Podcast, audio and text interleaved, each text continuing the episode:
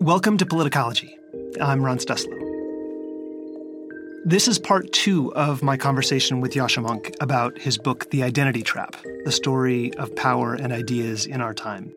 If you haven't listened to part one, I strongly recommend pausing this episode now. In part one, I offer a more thorough introduction for these episodes. Yascha and I then start with some context around why each of us approached this topic. We talk about why he calls the identity synthesis a trap. And most importantly, we spend a good amount of time on the philosophical roots of the ideology.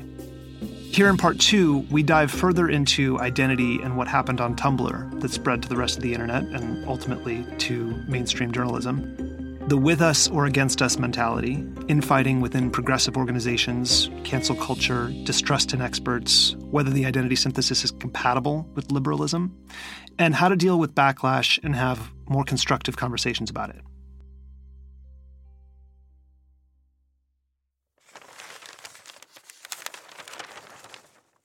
I think those are some of the core themes of what I would call the identity synthesis today. And that's why I think that's a helpful term, the identity synthesis. It synthesizes these different ideas about identity in this new kind of mix that really helps to set our public culture today. One of the moments this really started to become clear to me, at least how pernicious the popularized version of this logic was during a talk Jonathan Haidt was giving just a couple of years ago when he traced the Kimberly Crenshaw's work to what is now probably known as the wheel of identity, or in other words, some people may be familiar with this, but if you imagine a bunch of intersecting spokes where at one end of each spoke you will have each spoke is an identity. So at one end you might have gay, the other end is straight. At one end of another spoke is woman, the other end is man. Another one might be a spoke of race. At one end is white, at one end is black. And so what you have in this wheel is a bunch of intersecting spokes and a horizontal line, essentially. And what Haidt's criticism of this device is that anybody above the horizontal line essentially takes on a positive moral valence, and anybody below the horizontal line takes on a sense of a sort of moral inferiority, or vice versa. Essentially, if you are the right combination of identities, then you are morally good, or you have the moral high ground. And then if you are the wrong end of these identity spokes, then that counts against you, essentially, morally. And so I wonder, essentially, where did that come from? And I think this is a good segue to how we got to the popular version of a lot of the intellectual thought that you're discussing, and how did it harden into this orthodoxy after the 2016 elections? There are, I think, some origins in some of these traditions for that idea. There's a famous article by a critical race theorist about sort of the backpack that you carry and the idea that sort of various forms of oppression sort of add weight, add load to that backpack. And so when you have sort of, each identity that you have that is sort of marginalized means that you have to walk around with a backpack that's heavier. I think that's a plausible metaphor. There's nothing inherently wrong with that insight. But of course, if you simplify it in the kind of ways that you then often see in educational settings or in other settings, it becomes a problem, right? To say that, irrespective of the context, you can just add up these identities and that'll tell you how oppressed you are, right? And so it might be that somebody who's the child of somebody whose dad is a British aristocrat and whose mother is, a Brahmin in India who grew up very affluent and at the top of, one of the longest standing social hierarchies in human history, and who comes to the United States to go to an elite high school and then to college in the Ivy League. If you just look at some of those charts, it's going to be immigrant, person of color, super oppressed, right? And it's just reality is more complicated than that.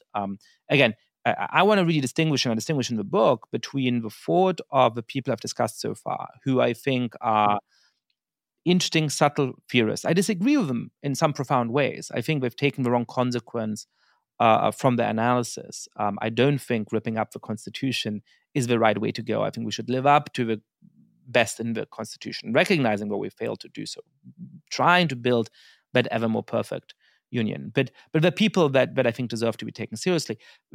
Part of the problem is that those subtle ideas then get popularized and frankly vulgarized sometimes in ways that are really simplistic and then become that much more damaging. And this, I think, is an example of that. The basic insight that belonging to certain kinds of identity groups might make you carry a heavier load is one to which I wouldn't object. But when you then have sort of 12-year-olds who have to sort of score themselves in those various identity categories and then in a very visible way take steps forward or backwards in certain educational settings and men are shamed on that. In circumstances that can sometimes be absurd. Like one example recently of a white girl in, I believe, Nevada who was homeless and who is required by her school to attend these sessions on how privileged she is because she's white. In those circumstances, it just becomes quite damaging, I think. So you have these ideas that I think I disagree with, I have problems with, but are interesting, subtle ideas. And by the way, many of the people we talked about, as you mentioned, start to worry about these ideas as well. Said says, look, the point is not to revel in victimhood, it's to overcome victimhood, it's to create a society where fewer people are victims. Spivak says, in the streets of India, there's tea wallahs, people who sell tea. She starts to worry about the identity wallahs at American universities and how humorless they are about this and how rigid they are about this. She starts to think that actually the term of strategic essentialism should not be used because of the way that people like Narendra Modi in India are using their identity to legitimize these forms of right-wing authoritarianism. So a lot of these thinkers are very subtle, but they, you always have to be careful of what could become of your ideas. That's a very common theme in intellectual history. And these ideas then become popularized and applied in ways that I think are much more problematic. And there's sort of three main things that happen. One is that a lot of students start to encounter these ideas at universities, on campuses, often in courses taught in the humanities and social sciences, often from administrators on campus, but have come to have a much bigger role in university life, who are often much more far left, much more skeptical of key traditional liberal values and left-wing values like free speech, and we indoctrinate students into those ideas. And those kids then go into all kinds of jobs as they graduate, and they don't mean to go out and remake the world, but through their influence, they end up really changing the norms and the assumptions of nonprofit organizations, progressive campaign organizations, tech companies, professional firms, and increasingly even S&P 500 corporations. They become particularly influential in institutions that recruit a lot from elite colleges, where these ideas are more prevalent, but have a lot of young staff, and that claim for themselves that they have a positive mission that they serve in the world, because that makes it harder to say no. So the second set of developments have to do with social media. And the starting point here actually is not Twitter or Facebook or TikTok or Instagram. It's Tumblr, a platform that's now forgotten, that's now mostly defunct, that started in the late 2000s, early 2010s, attracted a lot of teenagers to it. And that really allowed experimentation with self-labeling, with identities. You could tag a term and then people could rally to it. It was very easy to reblog videos and texts and photographs and memes. And it made it possible for people to invent a lot of new identities. When you think back before the rise of social media, you sort of could choose one of the identities that was prevalent in your high school.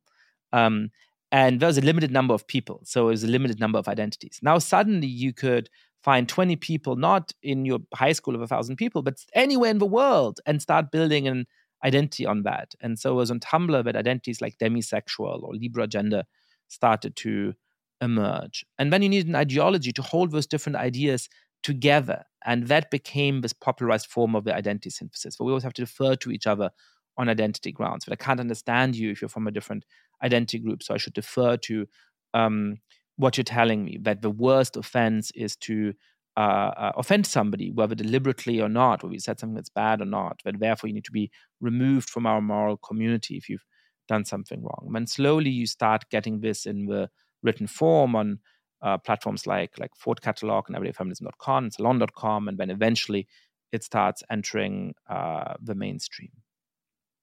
I think just for the sake of I'd love to dig into some more examples, but just for the sake of time, we should try to get at a couple of the really important flaws. Before we do that, just to understand the political power of the popularized version of this ideology, one of the really striking and probably one of the most off-putting parts of the political movement around this is the with us or against us attitude. And you likened it to George W. Bush's claim that either you are with us or you are with the terrorists.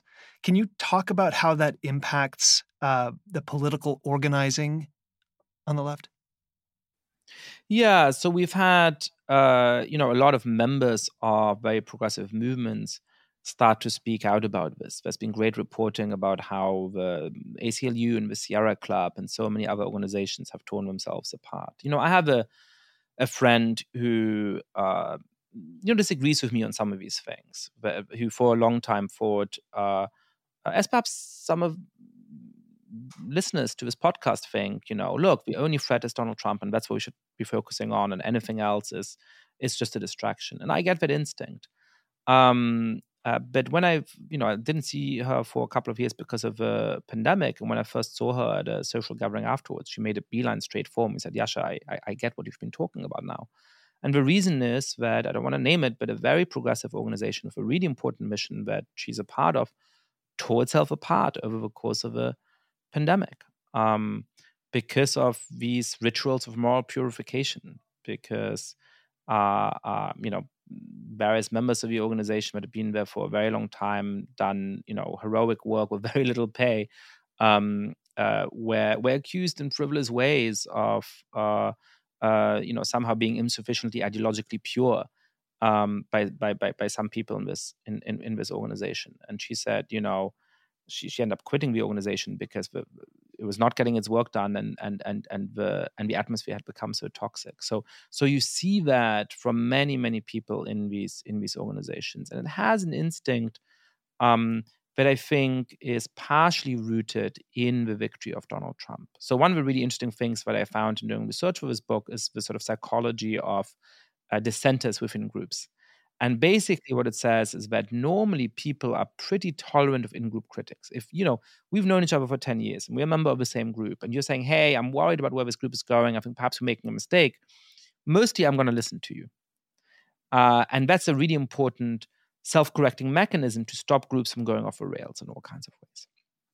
But when there's what psychologists call a condition of external threat, when members of a group think, hey, there's this outside threat, then you stop being tolerant of those in-group dissenters. You say, hey, you must secretly be on the side of the people who are threatening us. You must secretly be a traitor. We can't trust you at all. In fact, we become more intolerant of in-group critics than of certain out-group critics, right? And I think this is what happened after Donald Trump won in 2016. Very understandably, a lot of people did feel threatened by that, did feel that he posed a very real threat to our institutions and to the faiths, to the livelihoods, to the decent treatment of many Americans. And at first, that energy was directed towards the Women's March and impeachment and protests over his immigration ban and so on. And the hope was always, this can't last, right? After 3 or 6 or 9 months, somehow it's going to be out of office and then we can breathe. But as that was failing and as people started to realize they don't have power over Trump, they can't remove him from office, a lot of that anger and frustration turned inwards. And so suddenly people exercised power over the people in their own social circle because they could exercise power. And so it was no longer Trump. It was, the person in the social circle who said something wrong or who was not sufficiently with the program. There's a great paper by an anthropologist in the 1990s saying, how come that the enemy of humanity always ends up being the guy in the office down the corridor? Yeah. And that, I think, became the dynamic of many of these movements. And it was unhealthy. And that was then really sort of sanctified by a few texts that made dissenting with his ideas explicitly evidence of being morally guilty, right? So you have somebody like Robin DiAngelo saying, you know, if you disagree with anything I say, that in itself is just a symptom of white fragility, right? So if you disagree with me on any count, that is proof that actually you just invested in white supremacy and so on. And Ibram X. Kendi says, you know, the United States Constitution is racist. We basically have to abolish the Constitution in order to be good anti-racist. And by the way, there's no such thing as being not racist, right? So either you're with me on extreme political positions like effectively wanting to abolish the US Constitution, or you're a racist. It's one or the other. And this is where these ideas really become, you know, a closed loop where you're no longer able to or allowed to disagree with them. And this speaks to, it's come up on the podcast a couple of times before, but you mentioned the progressive institutions that are tearing them apart. And, you know, I won't ask which one that was, but it's a among political operators, especially inside Washington, D.C., this is a known phenomenon that many people on the left have lamented how the effectiveness of so many organizations has really suffered because they can't pursue their noble goals because they're so preoccupied with the internal strife. Essentially, the culture is being eaten alive by its own. Let's turn to some of the flaws here, and then I want to drill down on one specific one, which is about speech, because we've talked about it a lot on the podcast. But you highlight 5 applications of the identity synthesis that you say give real voice to a concern about genuine injustice. I think that much should be clear so far. But they fail to address the grievances, and they undermine the goal they intend to serve. Can you outline what those are? And then I'd like to spend a little bit of time on the speech problem. We've sort of started to talk about it a little bit earlier. You know, how do we actually understand each other? Can we understand somebody who stands at a different intersection of identities? Now, there's a subtle tradition in epistemology and the branch of philosophy that concerns itself with what we can know and how we can know things about the world of what's called standpoint epistemology or standpoint theory, the idea that perhaps what I know about the world might be influenced by where I stand, and in particular by the kind of social identities that I have. And I think at some level, this is clear and intuitively true, right? I don't intuitively have the same experience as women might of what it is like to fear that you're going to be sexually harassed when you take the subway. I don't have the same experience as Black men in America, sadly, often face, of being a little afraid of walking down the street when you see a cop because perhaps he might stop and frisk you and treat you brutally or violently in that process, right? So I think it's absolutely obviously true that we naturally are influenced by where we stand, and that means we might not fully understand each other off the bat.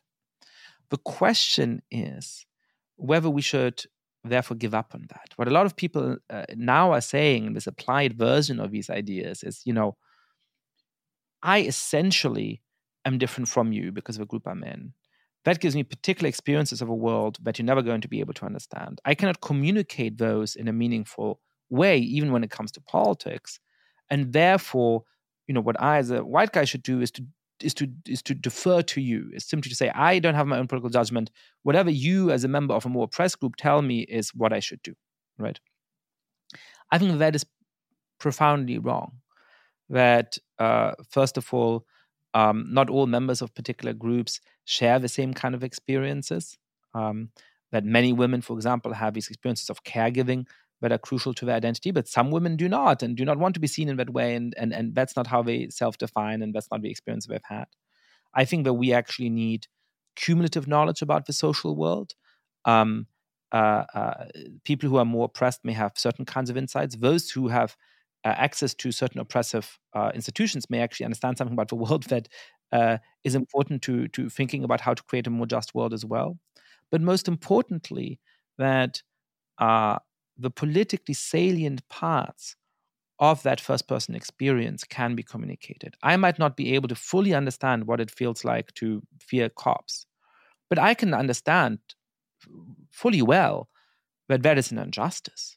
I can understand that on the basis of my own values, I don't want to live in a society where I can go and ask a cop for help if I'm in need, but my compatriot who happens to have a different skin color cannot. I know that that is unjust, but that's not the kind of society in which I want to live. And so I think that politically important piece of this, that's not just the experiential piece, but sort of what follows from it can in fact be communicated. And finally, I just think it's a mistake to say, hey, delegate to other people. Because most people aren't going to do that. Most people just simply aren't that invested in social justice to say, I'm not going to have my own opinion on this. And even the people who pretend to do that are going to choose the representative of that group with whom they already agree. Bayard Rustin, the great black gay civil rights activist, said that the idea of a homogeneous black community is the invention of a few people who want to lead it and of whites with their own interests, right? Groups aren't homogeneous in that way. And so I'm always going to be able to pick somebody who says, hey, I think we should do this because this guy who speaks for black people says we should do it. That's not a genuine form of politics. Another point I make is about cultural appropriation. That's another key area where we apply those ideas. Now, look, I think there's cases of what we've come to call cultural appropriation, but are clearly unjust. And that is where a lot of this instinct comes from. White musicians in the 50s and 60s stealing songs of black musicians who weren't able to have a big career because of Jim Crow and other forms of discrimination. That was clearly unjust. The question is whether the term of cultural appropriation can help us explain what was unjust about those situations, and therefore whether a prohibition on cultural appropriation can help us have a society that is going to be better. And I think the answer to that is quite clearly no. What was wrong about those things was not that white musicians brought those tunes to a larger audience. It's that black musicians weren't able to have big careers because they were banned from concert venues, because major record labels would not sign them. We have a very straightforward way of explaining what was wrong, which was the outright, explicit, terrible discrimination of those black musicians. And therefore, I think that what we call cultural appropriation is sometimes bad and sometimes not bad. When it's bad, we can express what's bad about it in much more straightforward ways. And where we can't express what's bad about it in straightforward ways, we should celebrate the kind of mutual influence on culture that is always going to be a part of a vibrant, diverse society like the United States. To me, those ways in which our cultures clash against each other and create something new and end up being inspirational and provocative, that is part of the beauty of living in the United States, not one of the things that we should be concerned about. And by the way, it was kind of concerns about cultural purity have always historically been a right-wing rather than a left-wing phenomenon. Even under these new clothes, these new terminology, it continues to be a right-wing rather than a left-wing concern. I remember the example of the shop that was making Vietnamese pho that was shut down for the soup essentially not being sufficiently authentic, and that the person making it was culturally appropriating the recipe.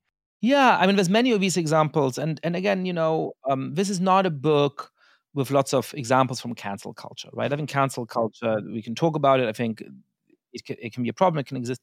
But it's not about, pundits getting shouted at on Twitter. It's about both having the wrong social customs in ways that actually impede real progress for us as a society, but it is sometimes about people being treated unfairly. One of the people I think about in this context is a former student of mine, who was an undergraduate at a college student at a Ivy League university, and who during the pandemic was interning at the university's art museum, and to engage people when people couldn't go and see the exhibitions in person. They asked their interns to recreate some of the artworks in the collection. And this girl her mother is Chinese. She was born in the United States.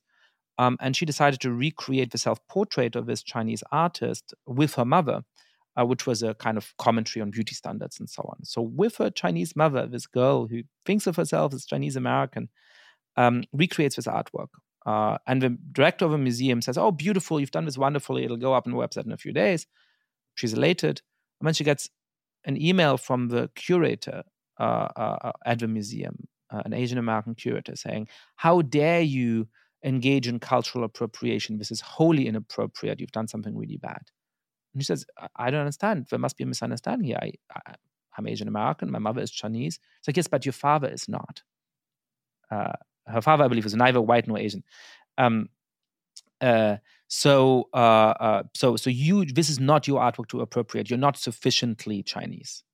So this university basically applied a racial purity test in the name of progressive ideals to shout at this poor girl for creating a beautiful piece of art, right? Is that a case of cancel culture? I don't know. I don't know what term to use for it. But I think it's clearly unjust. Yeah.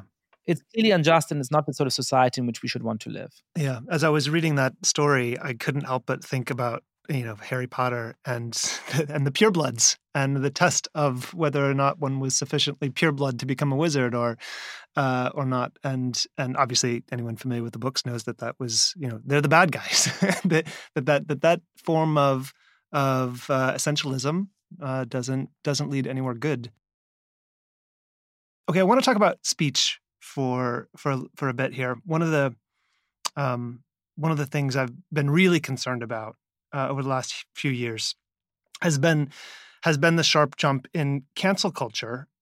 Some people call it consequence culture, and this persistent confusion among many of my friends who are Democrats who don't get why it's a problem, don't get why this is a big deal, and they see speakers getting uninvited or people getting, quote unquote, deplatformed as a form of accountability. And there was one moment on a recent conversation you had with Greg Lukianoff from the Foundation for Individual Rights and Expression, who's been on this podcast, that really made a point to me which was novel about what was so pernicious about this trend. So if we have that clip, I'd love to play it for you, and then we can discuss a couple of the things he gets at. We need much more serious commitment to actual reforms for higher education. I think we need institutions that actually are better insulated from public pressure that can help us, have more confidence in what our experts are actually producing. Because, and here's the most pernicious thing about cancel culture, is that it leads very quickly to an American public that says, wait a second, if I've heard a single story of one of you experts losing their job over having the wrong opinion on whatever it is, from like COVID to public policy to whatever, of course, like the trans issues is some of the most radioactive stuff. If I hear about even one example of someone actually like losing their job or being threatened with losing their job, that makes me aware of the fact that there's huge social pressure for experts to actually conform their opinions. And one of the major points we're making in Canceling the American Mind is that it's devastating to people's trust and belief in experts. So I've even been thinking about attempts to recreate ivory tower institutions that are better insulated from public pressure, that can actually be more relied upon, because I left doing the research for Canceling of the American Mind quite cynical. So the thing that this dovetails with that we've discussed many times, and I think that many listeners will be nodding their heads about, is this lack of trust, the erosion of trust in institutions across the board. Whether it's journalism or academia, certainly there is, as Tom Nichols calls it, the death of expertise, which is this very widespread suspicion that the people who are supposed to be seeking truth and revealing it to us, who are supposed to be doing the research that we don't want everybody running around in lab coats, in their kitchens doing, are not telling us the whole truth. And what Greg was getting at there is I think the reason why, which is dovetailing with the social pressure to conform your opinions, especially among experts, has led everybody else to really question what they're getting from the experts in the first place. And so maybe this isn't directly cancel culture, but it certainly is a widespread consequence of what you're getting at in the identity synthesis. And I wonder if you can speak to the connection between the two and our ability to have truth-seeking conversations, I think like the one we're having here, with in good faith as being essential to the functioning of a liberal democracy. Yeah, that's a great question. I mean, look, one way of talking about this is simply to ask people to wonder about themselves. Do you remember a time in the last 4 or 5 years in which you wanted to express an opinion, you had a thought, and you thought, if I say this now, perhaps, I'll get in trouble. Perhaps people get really mad at me in a way that doesn't quite feel proportional. And do you think that the opinion you had was evil? Were you going around wanting to, say terrible racist things? Or did you say things that you thought were reasonable, that you believed in, that you thought would help us build a better society? And yet you bit your tongue because you thought, perhaps better not. I myself, and I think I'm, a public speaker and writer and academic and my jobs to talk about these things, I've had those moments. And I can tell you that I've had a shocking number of lunches with really influential people in society over the last years where casually they say, oh, of course I would never say this publicly. So I think that's a problem in itself. We should want a culture of free speech in which we can bring our whole selves to the discussion. That's what I try to encourage in my classroom, for people to genuinely, not to say nasty things, not to say knee-jerk things, but to think seriously about issues and then have a genuine conversation about it. And we can facilitate those spaces, but it's hard work. And I tell you, my students are very grateful for that because they don't have that opportunity all of that often. And that saddens me, because that's a lot of what a university education should be about. So that's just to speak to sort of, do we think we have a cultural problem or not? If all of you are saying, no, that's never been on my mind, well, perhaps I'm an outlier and we'll have a disagreement about this. But I think a lot of you are going to have thought, you know what, yes, I do remember moments like that. And if that's the case, I don't think that's for the good.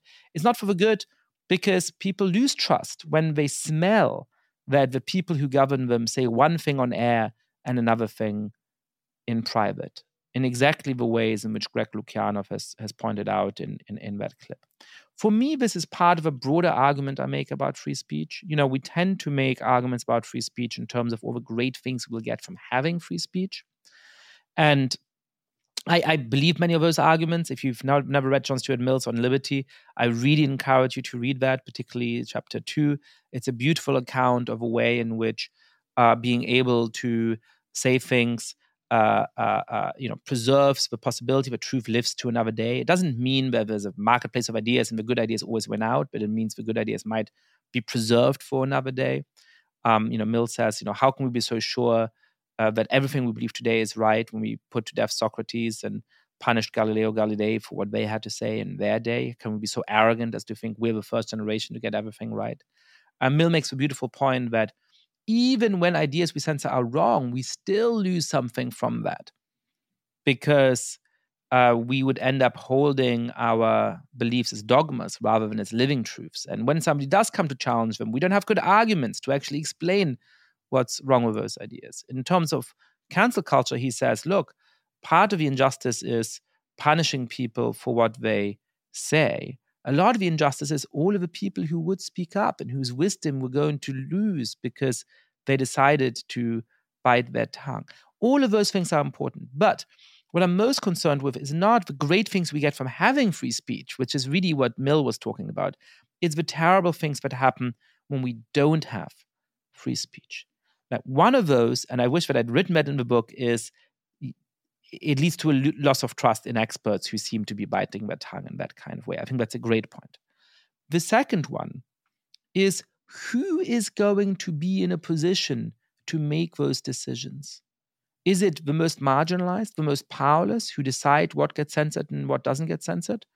No. Since when have the most marginalized and most powerless ever been making decisions in our society? By definition, whatever the government censorship bureau or the, Silicon Valley speech facilitation committee or whatever they would call it is going to be deciding, it's going to be powerful people, the sort of people of political appointments in Washington, D.C., or the sort of people who are tech executive in Silicon Valley. Those are not the most oppressed people in our society. Are you kidding me? And I think this is a mistake that the progressive space has made because of where these conversations originate. When you're debating about speech codes on super progressive campuses, it's plausible to think that, hey, the people who are going to make those decisions are all going to have the quote-unquote right values, right? But once you start doing that, you're going to have laws in Florida passed by people like Ron DeSantis limiting what you can teach. By the way, my course, which is critical of some of these ideas, could not be taught at a public university in Florida because I want students to see both sides of the argument. And I assign Derek Bell and Kimberly Crenshaw as well as my critique of them. I could not teach that course in Florida. That's what it looks like when you start impeding on free speech. And by the way, a core promise of our electoral system is that if you lose an election, you can fight for another day. You can leave office in peace because you know that you're going to have the next years to try and convince people to vote you back into office. If you say no, if you lose office, you might also lose your ability to speak. You're raising the stakes of elections, which make it harder to sustain the core elements of our democracy, and that too should be a concern. Since we're coming up on time here, and I want to make sure we leave plenty of room for a full-throated defense of universalism, I think we should do that now. And then I'd love to close with some recommendations for listeners and how they can embody the principles of liberalism in daily life and perhaps feel more confident in standing up to where they think this ideology might be going wrong. But first, before we do that, let's talk about universalism. You conclude that the identity synthesis stands in opposition to universal values that are foundational to liberal democracy, aka what we're doing here.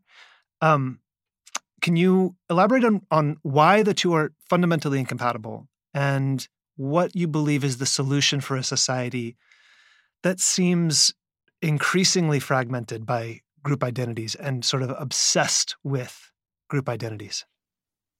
Yeah. We've talked about the main themes of the identity synthesis and where they come from. We've talked about some of the applications of a popularized form of the identity synthesis and why we should be concerned about the rejection of free speech, about the rejection of mutual cultural influence, the rejection of our ability to understand each other with hard work across these different lines. One other way of talking about this is to really boil down the identity synthesis into sort of a three core postulates, to do what philosophers call a rational reconstruction of their core ideas. And I think that really you can boil it down to three main ideas. Number one, that the key prism to understand society, the most important lenses you need to put on to understand what's happening in history and even to interpret interpersonal relationships, is the basic categories of identity like race, gender, and sexual orientation. When Marxist thought it was all about class, adherents of the identity synthesis in that sense says, no, it's all about race, gender, and sexual orientation. Those are the things you need in order to interpret the world. The second point they make is to say the ideals of the United States Constitution, of a Bill of Rights, of the broader values in other countries that sustain our liberal democracies. They sound nice, but they're really just designed to pull the wool over your eyes.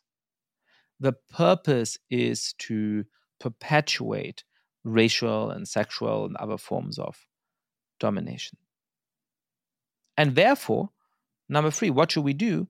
Rather than trying to live up to them, we should reject them. We should make how we treat each other in personal life and social situations and at work, but also how the state treats all of us in public policy explicitly depend on the kinds of groups to which we belong. That is the only way forward.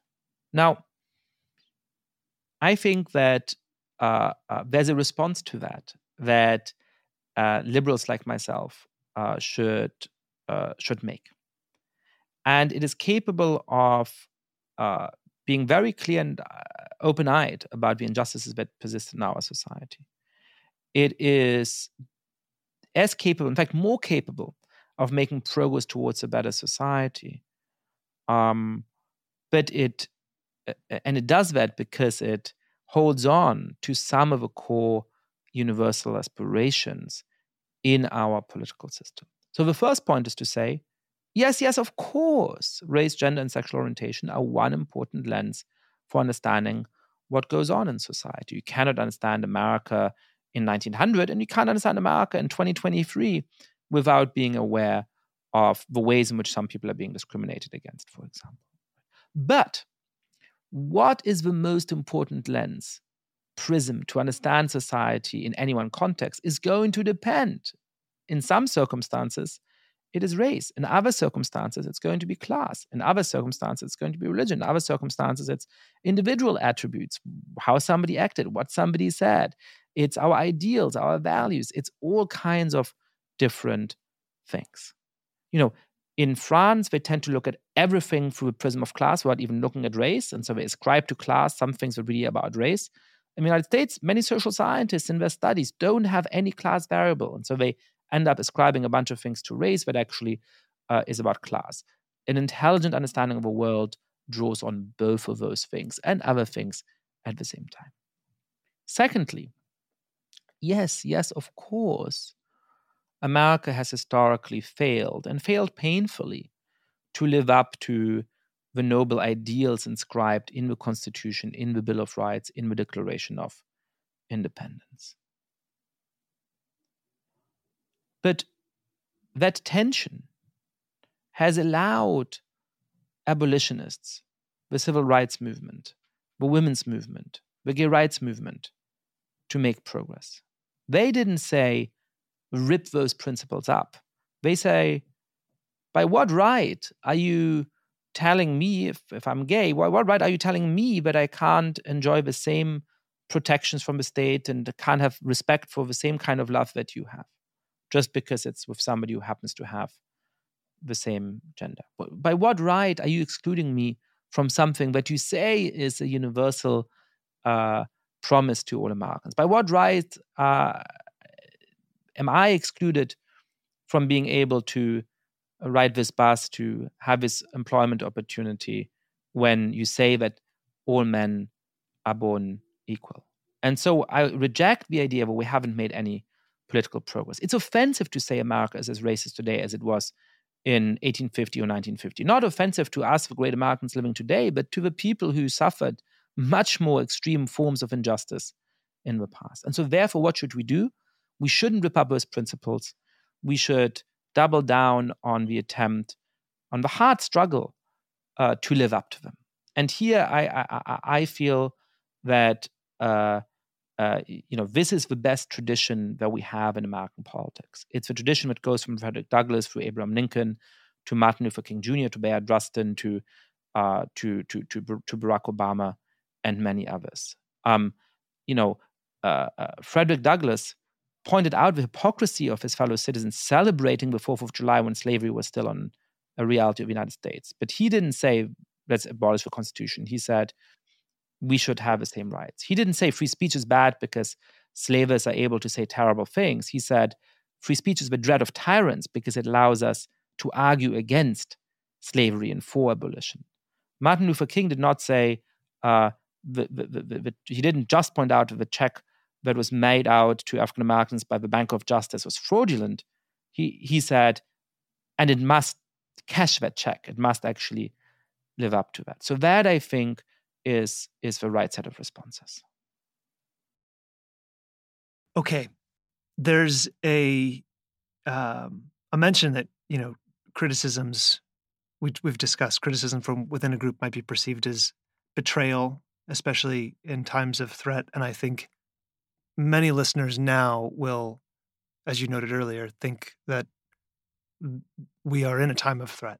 And I have two questions, really, and I think they inform each other to close, which is whether and to what extent you have faced backlash yourself from your peers for your criticism of the identity synthesis, for taking on this work in the first place. And how how you respond to those criticisms, how you generally think about them, and I would like to leave listeners with some way of operationalizing the case that you're making here, and some tools, some ideas for how they might speak up themselves, for how they might think about the world a little bit differently. So maybe you can tie those two together. Yeah. So, I've certainly faced plenty of criticism and plenty of people being mad at me on Twitter. And sometimes, one of the strange things about political life is that when you agree with people, they think you're super smart. And when you disagree with them, they suddenly think you're an idiot. And I've had plenty of people who, used to be my friends in grad school, snipe at how stupid I am on Twitter. And I think, you asked me to read every chapter of your dissertation. Suddenly I'm stupid, So there's unpleasant experiences, but thankfully I haven't had any real attempts to quote unquote cancel me. And I think that is perhaps not atypical. I think, there has been a hothouse atmosphere in which a lot of people undeservedly had terrible things happen to them. But by and large, if you argue carefully and honestly for your position, you're going to be fine. And so I want to encourage people who agree with me. I know many may disagree with me, but those who agree with me, yes, worry about what the consequence might be thoughtful about how you argue about those ideas. But don't be too scared, because actually most people are going to agree with you, I think. Most people, even in your milieu, are probably on the same page about many of these points and many of those ideas. And so I thought really hard about how to empower people to argue against these ideas in the right ways. And I talk about that a lot in the last part of the book. Here are a few basic points. So first is, I think it's really important to claim the moral high ground. I see two sort of pitfalls here, right? Like one is the person who perhaps is in a super progressive milieu who's sort of like so apologetic to argue back against some of these ideas, so nervous about it that you make sort of 27 caveats before you even start to speak. And so you sound nervous and guilty. And the second is sort of the inverse of that, perhaps people who tend to be more conservative who sort of play the role of the jerk, right? It's a little bit like the kid who's afraid of failing a test in school, and so they sort of don't even try to do well on it because of what it might say about them if they failed anyway, and so they're just like playing the role of a jerk and like, well, you're gonna hate me anyway, so let me just say this in the maximally provocative way, right? No, claim the moral high ground. I might be wrong about any of those things. We all might be wrong about what we believe, but I believe these things for a reason. I thought about this hard. I think that I'm in agreement with some of the most inspirational figures in American history on many of those things. I'm not ashamed of what I'm arguing for. I'm proud of what I'm arguing for. I think these are ideas that are going to allow us to make society better. And yes, actually win electoral majorities against people like Donald Trump. So try to argue from that calm self-confidence. Another point is you should persuade rather than vilify. Some of the people who have argued against this ideology most convincingly used to be true believers in it, used to really buy it. So always try to convince people. And people do change their mind. They never change their mind in the kind of way that they might do in an Aaron Sorkin movie where, you have like the decisive argument and they're like, oh, whoa, you must be right. I've changed my mind this second because of how clever you are. But nothing against Aaron Sorkin, perhaps a little bit. But over time, people change their mind. Lots of people change their mind over time. So play on that. Address the reasonable majority. I think most people genuinely care about fighting injustice, and most people also want a society in which we can communicate, in which we can have an optimistic vision of the future. Focus on those rather than doing battle on social media with people who are just there to antagonize. And finally, don't become a reactionary, right? One of the key reasons why I wanted to write this book is to give people the even-handed, smart, thoughtful case against the identity trap. Because a lot of what's happening is people saying, anything that anyone might call woke is terrible. And because we don't have any positive values that we share, we're just going to base ourselves on opposing things. And that way you give away your own position. You just come to believe the opposite of whatever people you dislike are saying. And that's a really, really terrible guide for how to act in the world. So be principled. My principles are that of a liberal.